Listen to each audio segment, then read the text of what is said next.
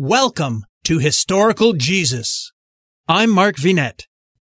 Did Jesus exist? Was he a historical figure? To be secular denotes attitudes, ideas, points of view, activities, objects, or other things that have no religious or spiritual basis. Secular Jesus historians and theological Christians disagree on many aspects and interpretations of the life and deeds of Jesus. But most historians of all stripes do not doubt that, at the least, Jesus was a Jewish man who walked first century Judea as a teacher and was crucified by the Romans. Mythicist critics on the opposite end of the spectrum insist not only that the New Testament is filled with legendary material, but that Jesus himself was, literally, a myth. That is, he never existed. I intend to explore a range of views on the topic throughout this series, so that both Christians and non-Christians can enrich their understanding of the Galilean preacher. Let's listen to renowned secular Bible scholar Doctor Bart Ehrman present his thought-provoking arguments in support of a historical Jesus. There are people who say that Jesus didn't even exist. That's what mythicism is. It's the idea that Jesus himself is a myth. And that's not an issue that's seriously debated among experts in the field, but who are, you know, New Testament scholars. But they are nonetheless very concerned about knowing what kind of evidence do we have for Jesus, not just his existence, because the evidence for what he said and did, of course, is evidence for his existence. But the fact that we have sources that are, all the sources agree, he existed, but still that doesn't help you much knowing who he was and what did he teach. And what did he do and what happened to him? And so it's really important for people to understand what kind of sources of information we have for all of that. That's a topic that scholars have really wrestled with for a very long time. We have a lot more than for ninety-nine point nine nine percent of the rest of the population. The reality is that in the days of Jesus, probably about sixty million people in the Roman Empire at the time. And we have very, very little information about many of them. For most of them, we have no information at all. It's kind of hard to say how many Jews there were in the empire at the time, but usually it's at around five or seven percent. So, so three or f- three to five million Jews in the world at the time in Jesus' day. So Jesus would have been living in the first century of the Common Era. And so say the first thirty years. And in those years, we know about, you know, outside of the Bible, we have very little information about, about any of them. But in the case of Jesus, we have records. We don't have contemporary records. In other words, people who knew Jesus at the time didn't leave us any writings about him. But nonetheless, we do have sources of information far beyond what we do for most people.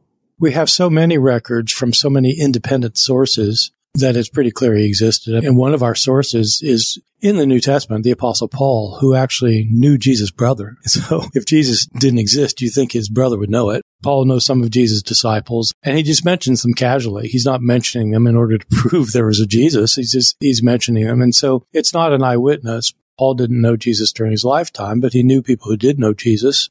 He met with them, he talked with them, spent time with them. And so that's one thing. But it's a very big problem that we don't have contemporary records if we want to know exactly what he said and did. Our primary sources of information are the Gospels of the New Testament, Matthew, Mark, Luke, and John. These are written between forty and sixty years after his death. So they pose a lot of problems for scholars. But one thing I want to emphasize at the outset is that there are a lot of people who say that we simply can't trust them at all because they're in the Bible and you, you got to go outside the Bible. And for a historian, that's just nonsense.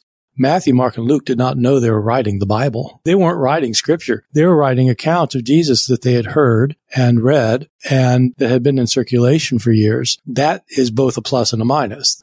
The plus is it means that there are all sorts of stories floating around about Jesus in lots of parts of the world by the time these guys are writing. And so it shows that there are independent lines of transmission going out with these oral traditions. And historians love to have independent lines of transmission about somebody because if they're independent lines, they haven't been based on each other. And so that helps getting information. And so you can't just discount the Gospels as historical sources because they're in the Bible. You have to treat them as historical sources written by people who did not imagine that they were writing scripture. They were just writing their accounts. And so they're just as valuable as historical sources as any other historical source. Hi, everyone. If you've been injured in an accident that was not your fault, listen up. We have legal professionals standing by to answer your questions for free. Call now and find out if you have a case and how much it's potentially worth. Call eight hundred, two one eight, six zero one zero.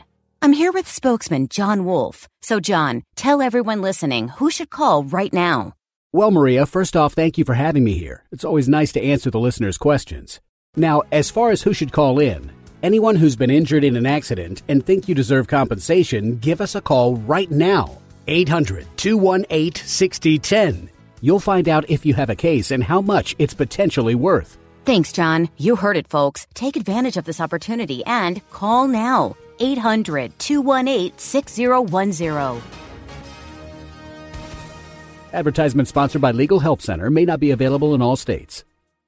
Basically, since the Enlightenment, scholars have realized that the Gospels are not objective, biographical accounts of what Jesus really said and did for some of the reasons you're mentioning. When you compare the Gospels to each other, there are discrepancies and contradictions, a lot of them in minor details, lots and lots in minor details that are just flat-out contradictions. But in other places that are really fairly major, events about Jesus' life that are reported quite differently in ways that cannot be reconciled if you look at them closely enough. Most people don't look at them closely, of course. They just kind of read them over quickly and say, yeah, that's saying basically the same thing. And that's fine. But when you actually look at the details, they're quite different. These books are written thirty, forty, fifty, sixty years later by people who did not know Jesus, who did not live in Israel, who didn't speak Jesus' language, Aramaic. They were Greek speakers.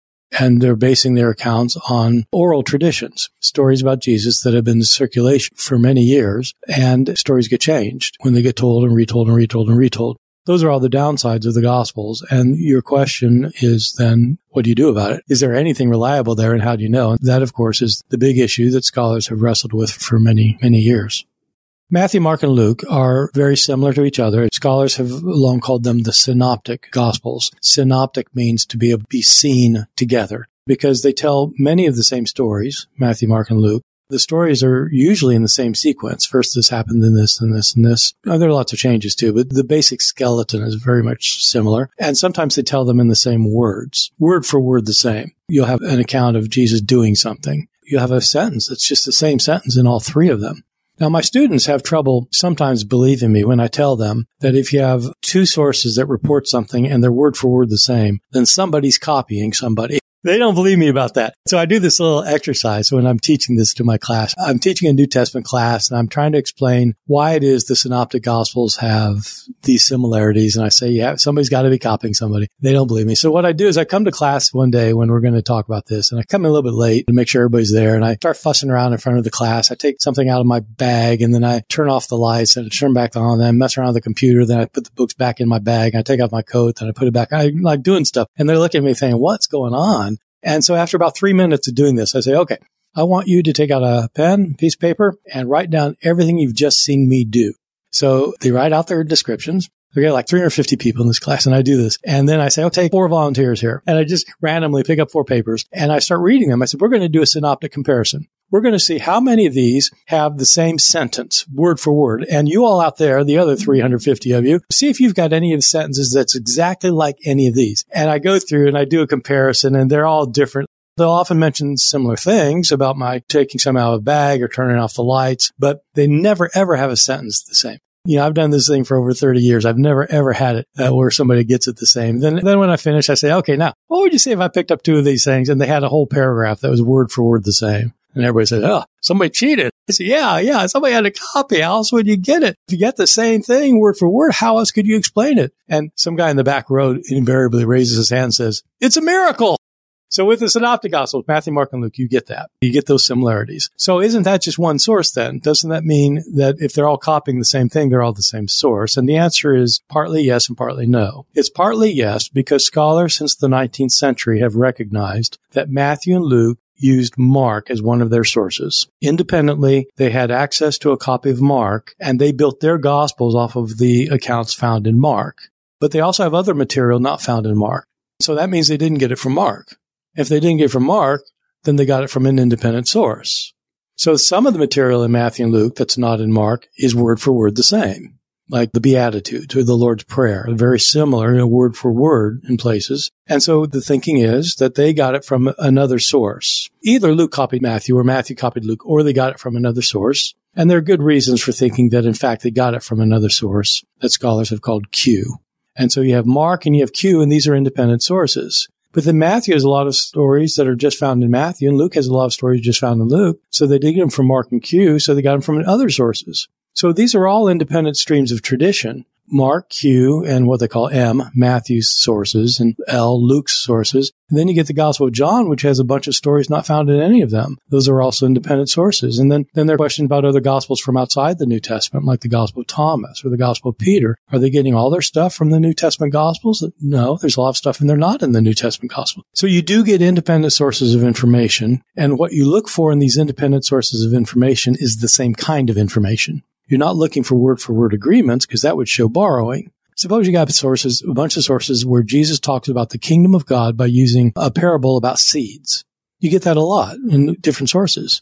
That's independent attestation that Jesus probably talked about the coming kingdom of God by using parables about seeds. It's not certain, but it makes it more probable the more independent sources you have that say something like that. I'm Mark Vinet. Thank you for sharing your time with me.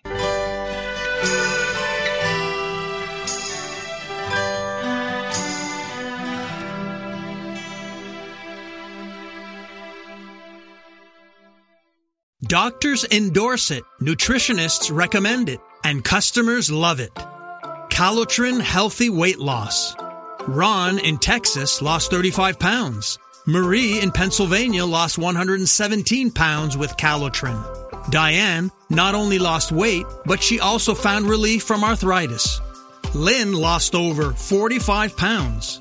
Calotrin contains collagen, the most abundant protein naturally occurring in the human body, which decreases as we age. Taking Calotrin promotes better sleep, more energy, less joint pain, and best of all, weight loss. Calotrin has an amazing eighty-six percent success rate with their ninety-day supply, and this week, take advantage of their President's Day sale. Buy the ninety-day supply and get an extra month free, plus free shipping. Ordering is so easy. Just text the word HISTORY to the code three oh six oh five, and we'll send you a link to this special offer. Again, text HISTORY, that's H I S T O R Y, using the code three oh six oh five.